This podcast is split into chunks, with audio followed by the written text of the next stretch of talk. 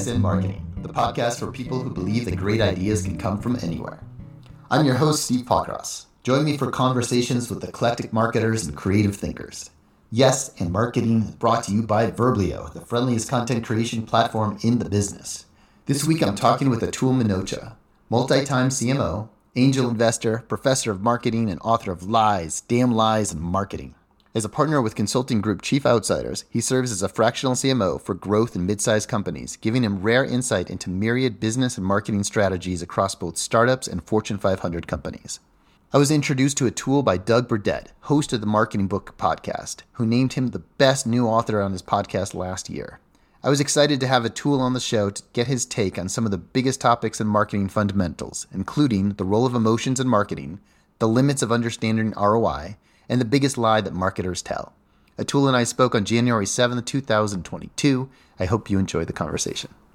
Atul Minocha, welcome to Yes and Marketing. Great to be here, Steve. Thank you for inviting me. You're welcome. So, first question for you Worst Pink Floyd song to play if you're trying to evangelize a potential new fan? Oh, wait a minute. Wait a minute. Pink Floyd doesn't have bad songs. In fact, the, the truth is, I was up till about one o'clock last night listening to various versions of Pink Floyd, including some of the covers of The Greatest Gig in the Sky. I mean, you know, the, the song which is with no words. And so, no, there is no bad Pink Floyd song. So you deny the first question. Yes. What is the best Pink Floyd song to listen to when you're working out? Uh, working out is, the, is sort of the difficult part.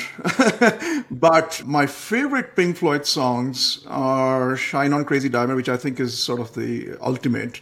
But I like their Comfortably Numb, Wish You Were Here, Greatest Gig in the Sky, Time, Echoes. All of them, or any of them, will work for any activity. Perfect. Your most random hobby that you're most passionate about?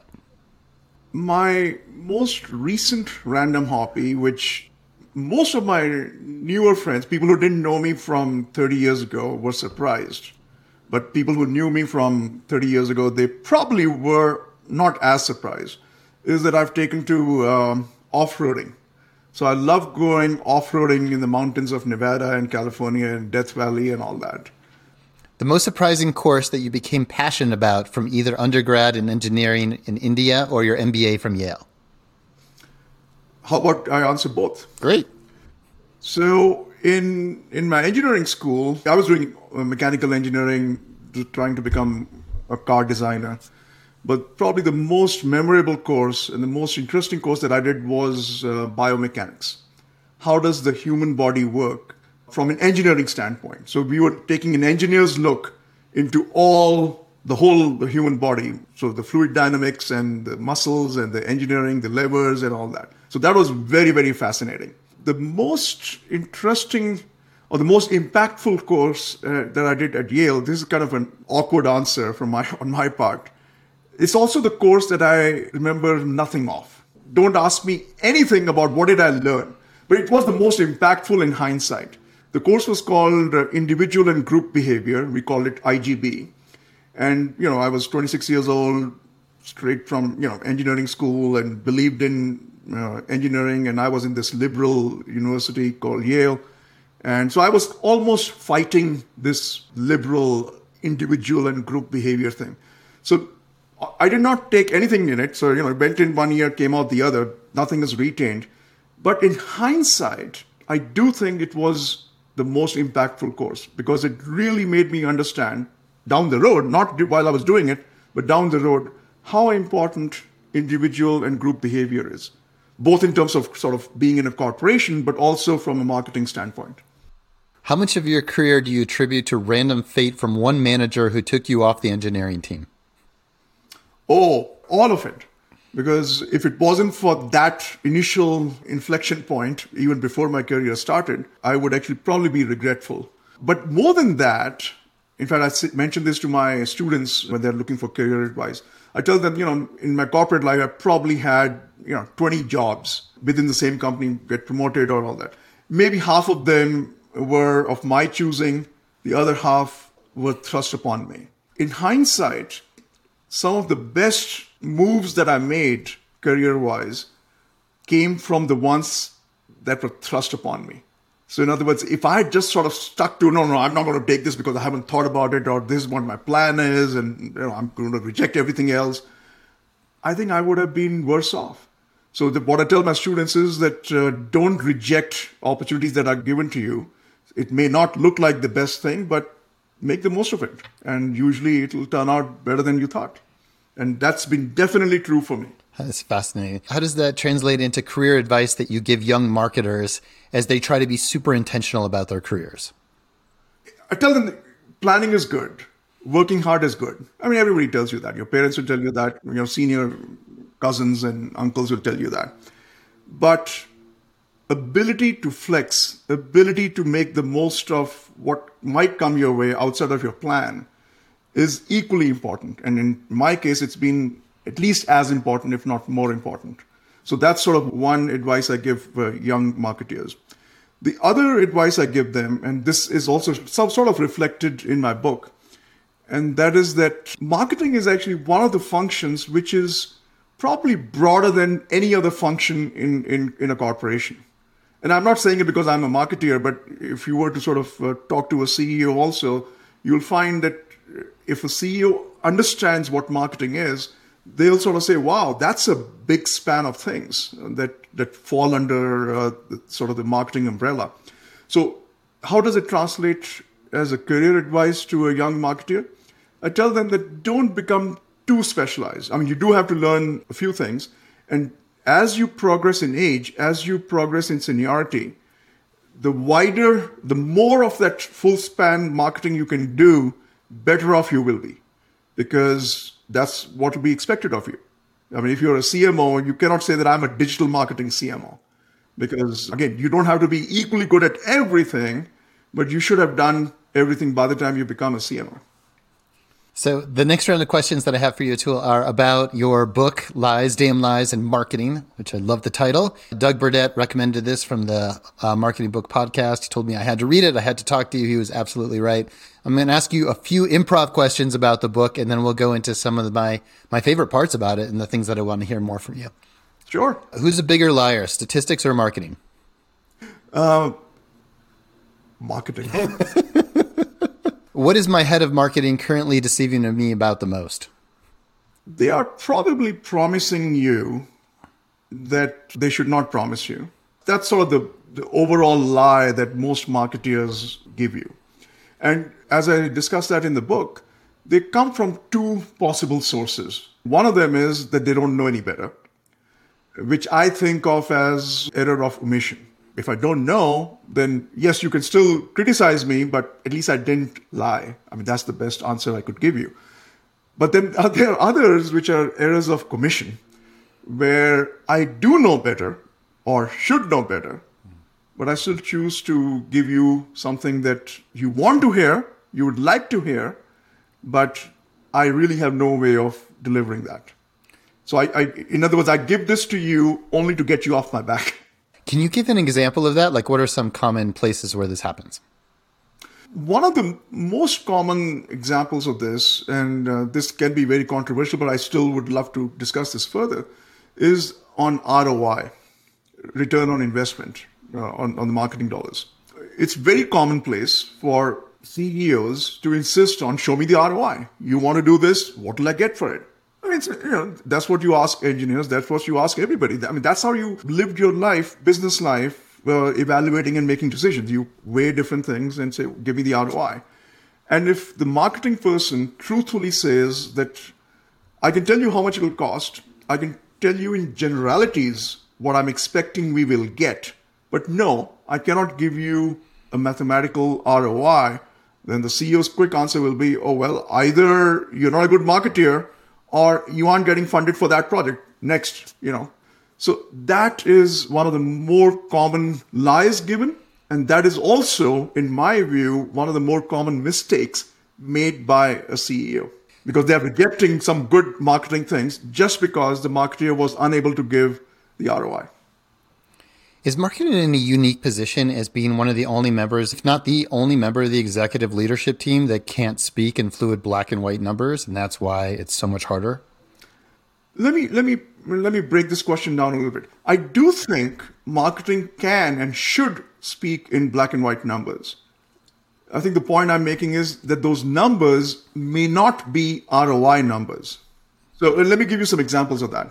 This is a true story. So I was working with two clients over, over different periods of time, similar industry. They used to go to the same trade shows. One of them believed that they should go to the trade show because 80% of their annual sales, they pick up their purchase orders from there. So there's a, it's a perfect ROI for us. We don't even have to count. I mean, 80% of our revenue comes from the purchase orders we collect from that trade show every year. Another company says, you know, I'm not sure why we go there because we never pick up any purchase order from there. So now as a marketeer, should I tell the first company, double down on that, kill everything else because 80% is coming from there? Why bother with anything else that you might be spending on? And tell the other company, don't spend any money on that? No, that, that would be a wrong answer for both of them. Because what's happened is that, and it's actually become more complex than the way it was 30 years ago. Because of digital marketing, because of all the different channels people have, attribution is very difficult when does the mind say that I'm going to make the decision and write the check? The company that's picking up all the purchase orders at a trade show is simply picking up purchase orders from the trade show. It's not that the decision is being made at the trade show. The decision might be made based on every other place that company has interacted with the customer or the customer has interacted with the company without even the company knowing you know maybe on their web page maybe on the facebook maybe customer interact maybe you know on instagram whatever that might be so killing all those because, heck, I never got an order from Instagram may be a bad decision.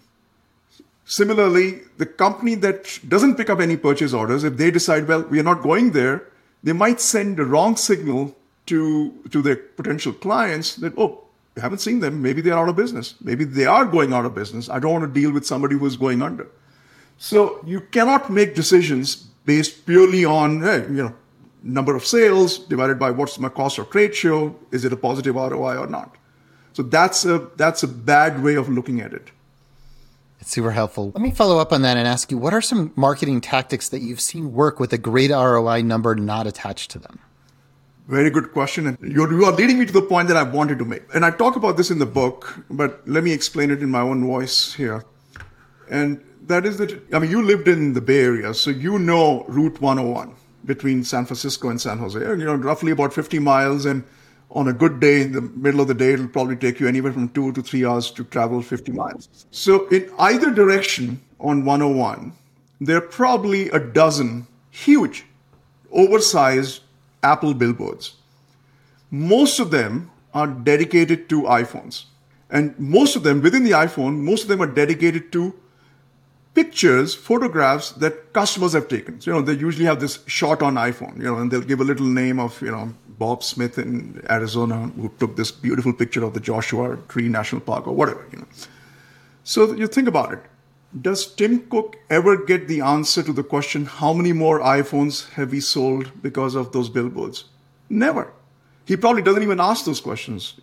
I, am pretty sure he doesn't ask because I have a lot of respect for him. So, why is Apple spending millions of dollars every year when they cannot attribute any ROI to those billboards? The answer is the following. And again, I haven't talked to them, but I'm sort of just putting two and two together here. Traffic is getting worse every day. Okay? So they hmm. know a lot of their potential customers and existing customers are spending a lot of time on Route 101. Now, why have they chosen to advertise iPhone? Why not an iMac? Why not something else? My view of this is that if you think about it, showing shot on iPhone kind of billboards is appealing to both users of iPhone, current users of iPhone, as well as non-users of iPhone. Because when, it, when a user of iPhone who's either a loyalist, which, which means that they'll buy an iPhone anyway, but it doesn't hurt to strengthen that relationship. So if I'm an iPhone user and if I sort of, oh, that's an interesting, uh, maybe I should use my camera a little more. That'll, that'll make me more loyal to the phone that I already have, which is a good thing for Apple. If I'm not using an iPhone and say, really? I'm not sure I can take a picture like that from my Samsung. So maybe I, next time I should get an iPhone. So from my point of view, it's perfect marketing, appealing both existing customers and potential customers in a, in a place where you're getting more and more eyeballs, spending more and more time on that freeway. And there is no ROI attached to that. Perfect. That's a great transition into talking more about the emotional strategies in, in marketing, which you also bring up in your book. So we here at uh, Yes and Marketing love irrational thinking and alchemy. Uh, have you seen marketers be rational about marketing to people who inherently act irrationally? Yeah, this is uh, this is one of my bigger learnings and bigger things that I'm actually uh, delivering through the book and hopefully through this interview as well. I grew up as an engineer. I trained as an engineer, wanted to be an engineer. So I'm very familiar with data. In fact, I teach data analytics at a graduate school.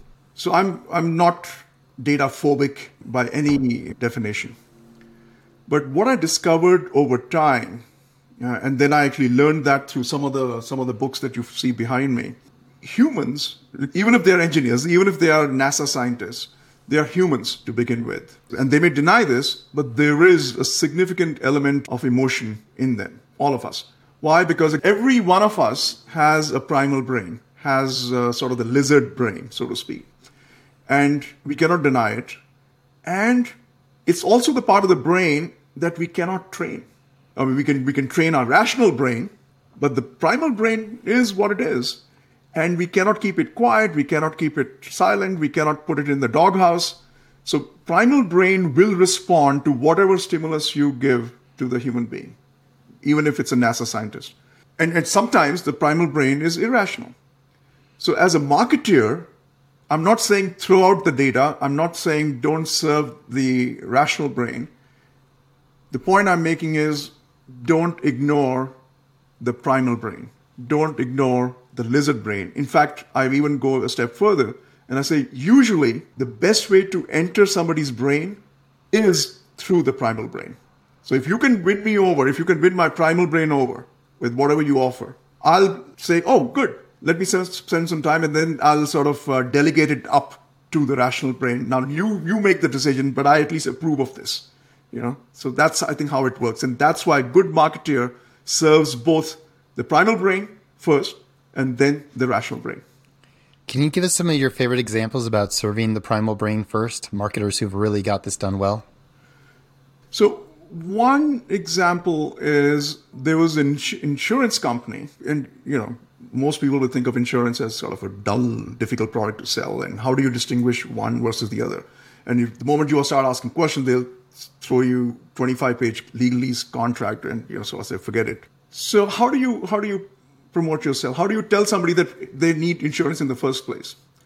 So there was one particular insurance company, uh, instead of just throwing some gobble stuff and saying we are the best, we are the longest serving, we have been in business for 140 years and we insured Thomas Jefferson or whatever, you know. They showed a graphic of a swimmer on a beach and a shark following that swimmer. That was their opening image. And then they went to the, the usual story. So to me, that's a very good example that you first appeal to the primal brain. Don't ever think that you don't need insurance because you never know when you might you might have danger lurking right behind you. So that was, I think, a, a good example. Let me give you another example. In America these days, you know, smoking is not that big. America has lots of other challenges, but smoking is not not a big deal today. Back in the 70s and 80s, I think there was a lot more uh, reduction required on the smoking side of things. But if you look at some of the ads, both here and in Europe, there's one particular ad I remember uh, where it's a like a cemetery, very very green with white crosses, and sort of in the foreground there is a section which doesn't have any crosses. There's an open patch of green, and the words over there say "space for non-smokers." So that to me is is a very graphic way of showing what smoking will do to you and what not smoking will allow you to do. Those are great examples. So I'm a huge fan of behavioral sciences. I've read tons of it. We had Rory Sutherland from Alchemy on our show last year. So I'm totally convinced that the human mind is makes decisions based on irrational behavior patterns and that marketers need to connect emotionally in order to influence them. But once we get into the brainstorming room and we start working on our campaigns, we immediately forget that and go into rational mode. Do you have any tricks or best practices for how to keep that at front and center in marketers' minds that we need to focus on emotional connection? So I don't think it's a bad idea going to the rational, depending on uh, what product or service you're talking about. Because if I'm selling an engine or if I'm selling a jet engine to Airbus or Boeing, eventually, I mean, I, in other words, I cannot sell an engine based purely on emotions. So the point I want to make is that emotions need to be included, and they are usually the place where you start. And then the transition happens, and, and you and you make your choice uh, based on, on the data that's given to you. Then another common mistake many B2B marketers do is that they'll say, oh, yeah, this is, I'm, talking to a PhD or I'm talking to a very intelligent group of engineers. So let me send them an Excel with all the data showing how good our product is compared to the competition. And that Excel is emailed. And then two weeks later, no decision is made. And the guy says, you know, I'm still considering, I'm still debating which one to take.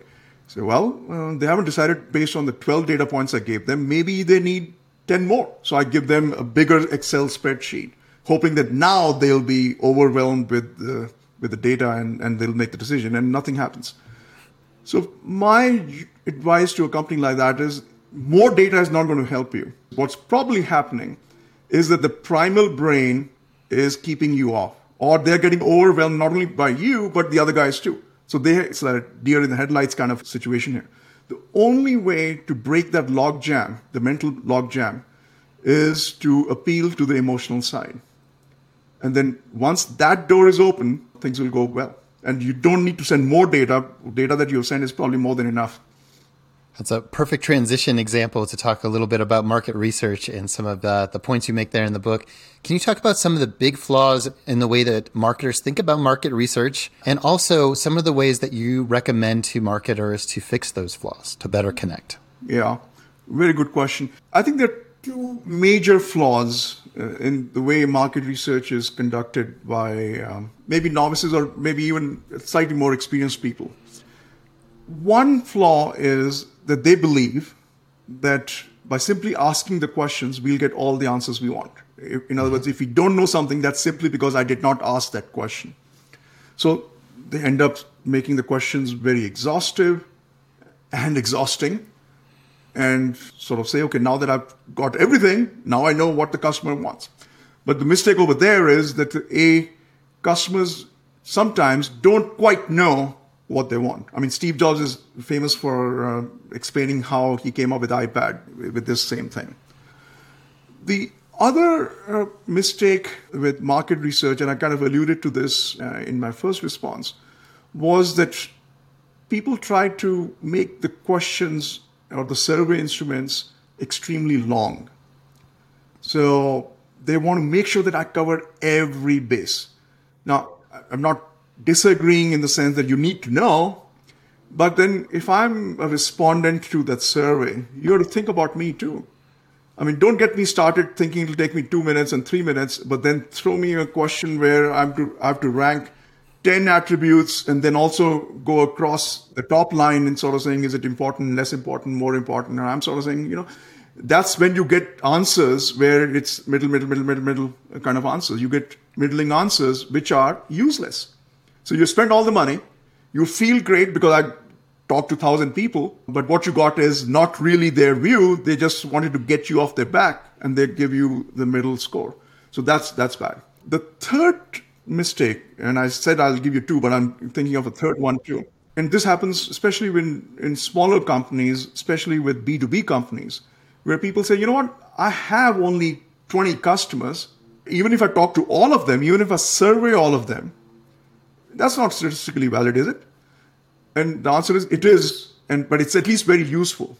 Because here's what happens. I in fact I make this point in the book that getting richer conversations going, even with a handful of customers, is far better than sort of getting those middling answers from a thousand customers.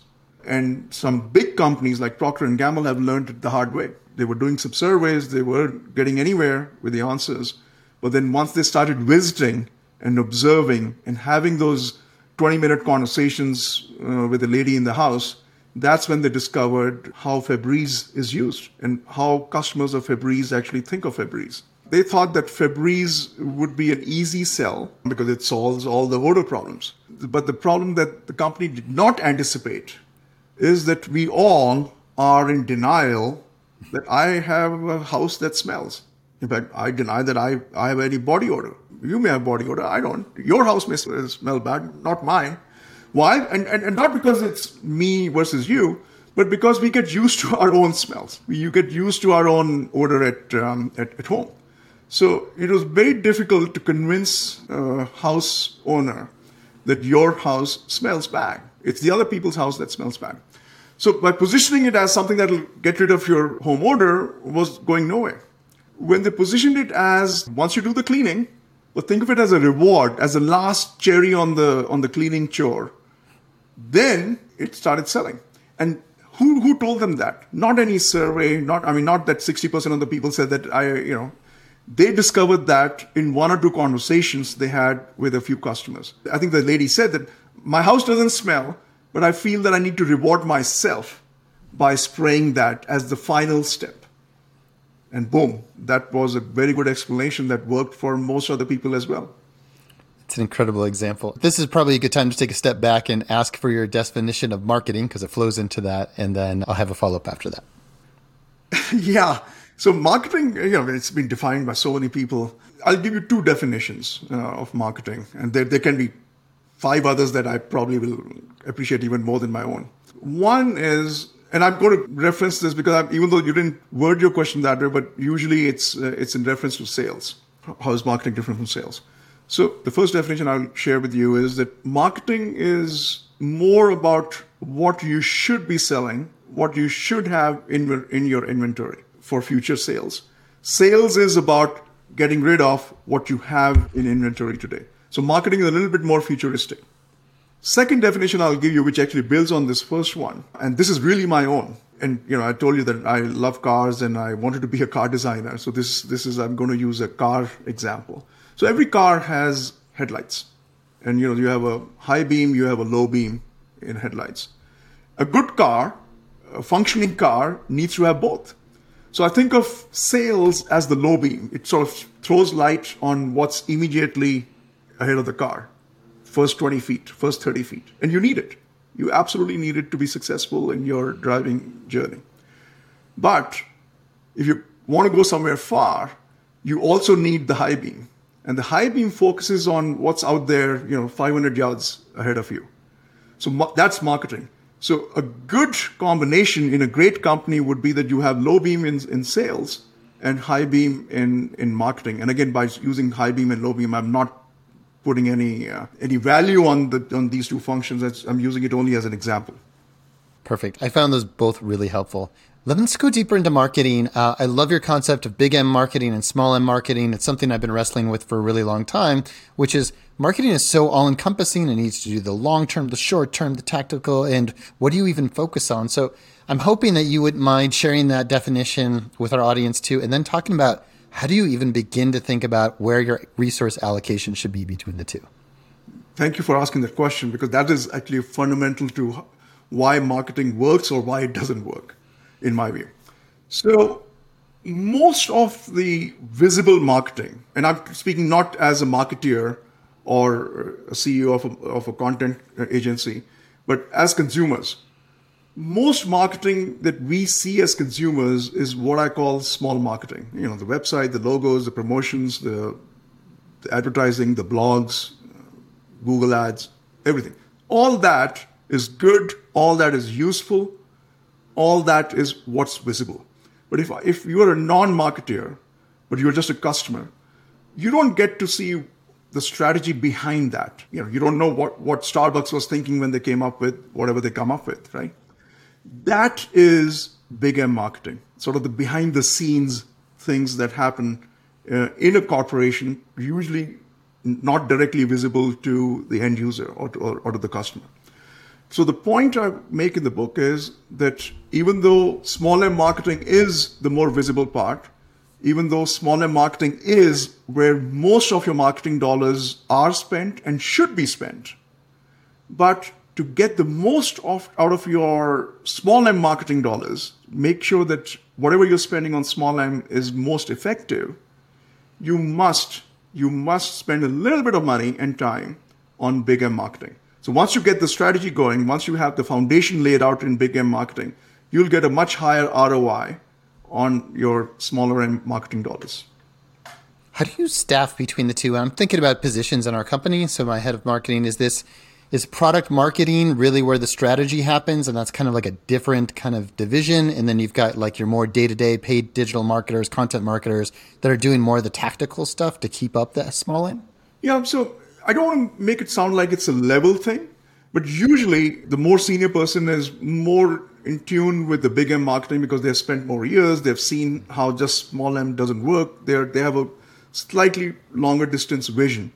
But you can have a 25 year old who thinks very strategically, and that person can also take on the role of doing bigger marketing for you. But the key point here is that the two should not be divorced from each other. They are separate, but they need to work together. The, the, the person who's doing big M marketing should understand how to translate that big M into small m, and the people who are doing small m marketing should have the confidence in the people who are doing big M so that, uh, you know, they don't sort of say, oh, they're just talking of money stuff, you know. So th- it has to be a close collaboration between the two. I have about 15 more questions to ask you about your book, which I'm not going to get to today. I think I told you that this might happen.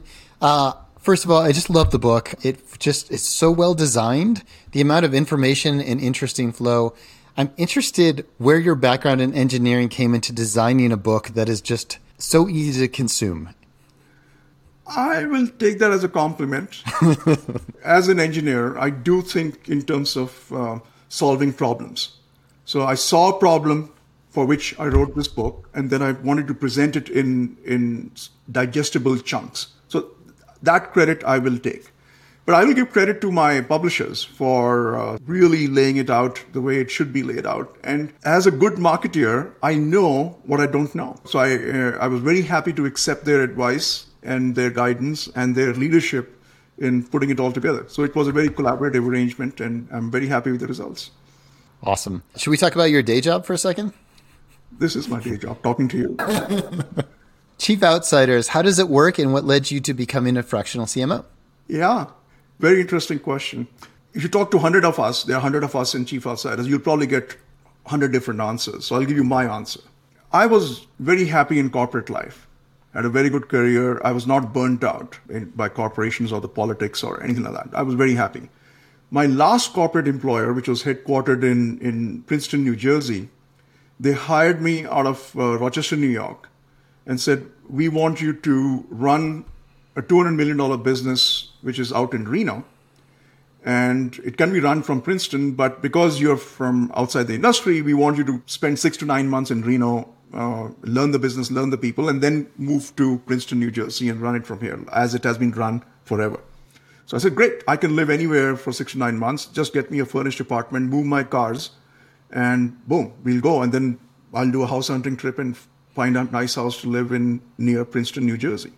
That's how it happened. I was supposed to be in Reno, Lake Tahoe area for six to nine months. And that was 17 years ago. So I fell in love with Lake Tahoe when the company got sold, they uh, were moving the operations to the East Coast. So there was no way I was going to stay with in Lake Tahoe and now run the operation on the East Coast, sitting here uh, in the mountains. This is pre-COVID. And during COVID, I might have been able to make that case, but not you know 17 or 15 years ago. So at that point, I decided, you know what? I love this place enough. I've been enough of a vagabond and moving around from city to city in the US for so long I'm going to make this the home base. And there aren't too many corporations, at least not then. I mean, now we have Tesla and Google and Apple here. But back then, you know, there weren't any corporations. So the only way for me to make a living was to uh, consult with uh, with small to mid-sized companies, and that's how I got into Chief Outsiders about a little over nine years ago. Super interesting.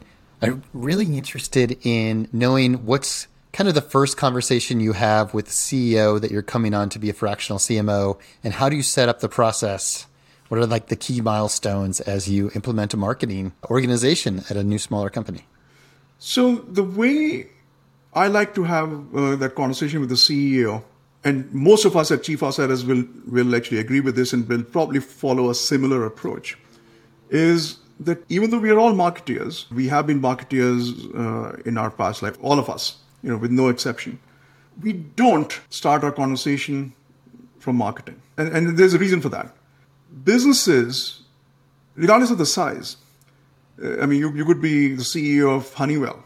You may look to marketing to achieve certain things, but what you're really trying to do is solve a business problem, not a marketing problem. I mean, there may be a few exceptions that they're trying to win the sort of the advertising award or something like that. That's a marketing problem that they might be solving. But most business owners, most business leaders, regardless of the size, they have a business challenge. Either the sales are not growing as much as they should, or they have new competitor, or they have a desire to go to a new market, or the competition has taken down the price. How do we respond? All of those are business challenges. Many of those can be solved by marketing. So in our first conversation with the CEO, even if the CEO starts with, what will you do for me in marketing? We usually try to sort of say, you know, let's step back a little. Let's talk about what is your business challenge? As a CEO, what are you facing? What is it that you'd like to see differently? What is your here state and what is your there state? And then we'll see if marketing can, can, can build that bridge from here to there. Atul, is there anything? There were a lot more questions that we had on this list. Uh, are there any key ones that we haven't asked today that you want to make sure we covered? there is a whole long list. We maybe we should do a part two of this. You know, I think so. Yeah. So, if there is any closing thought that I'll leave your audience with, you mentioned that most of them are are from the marketing field.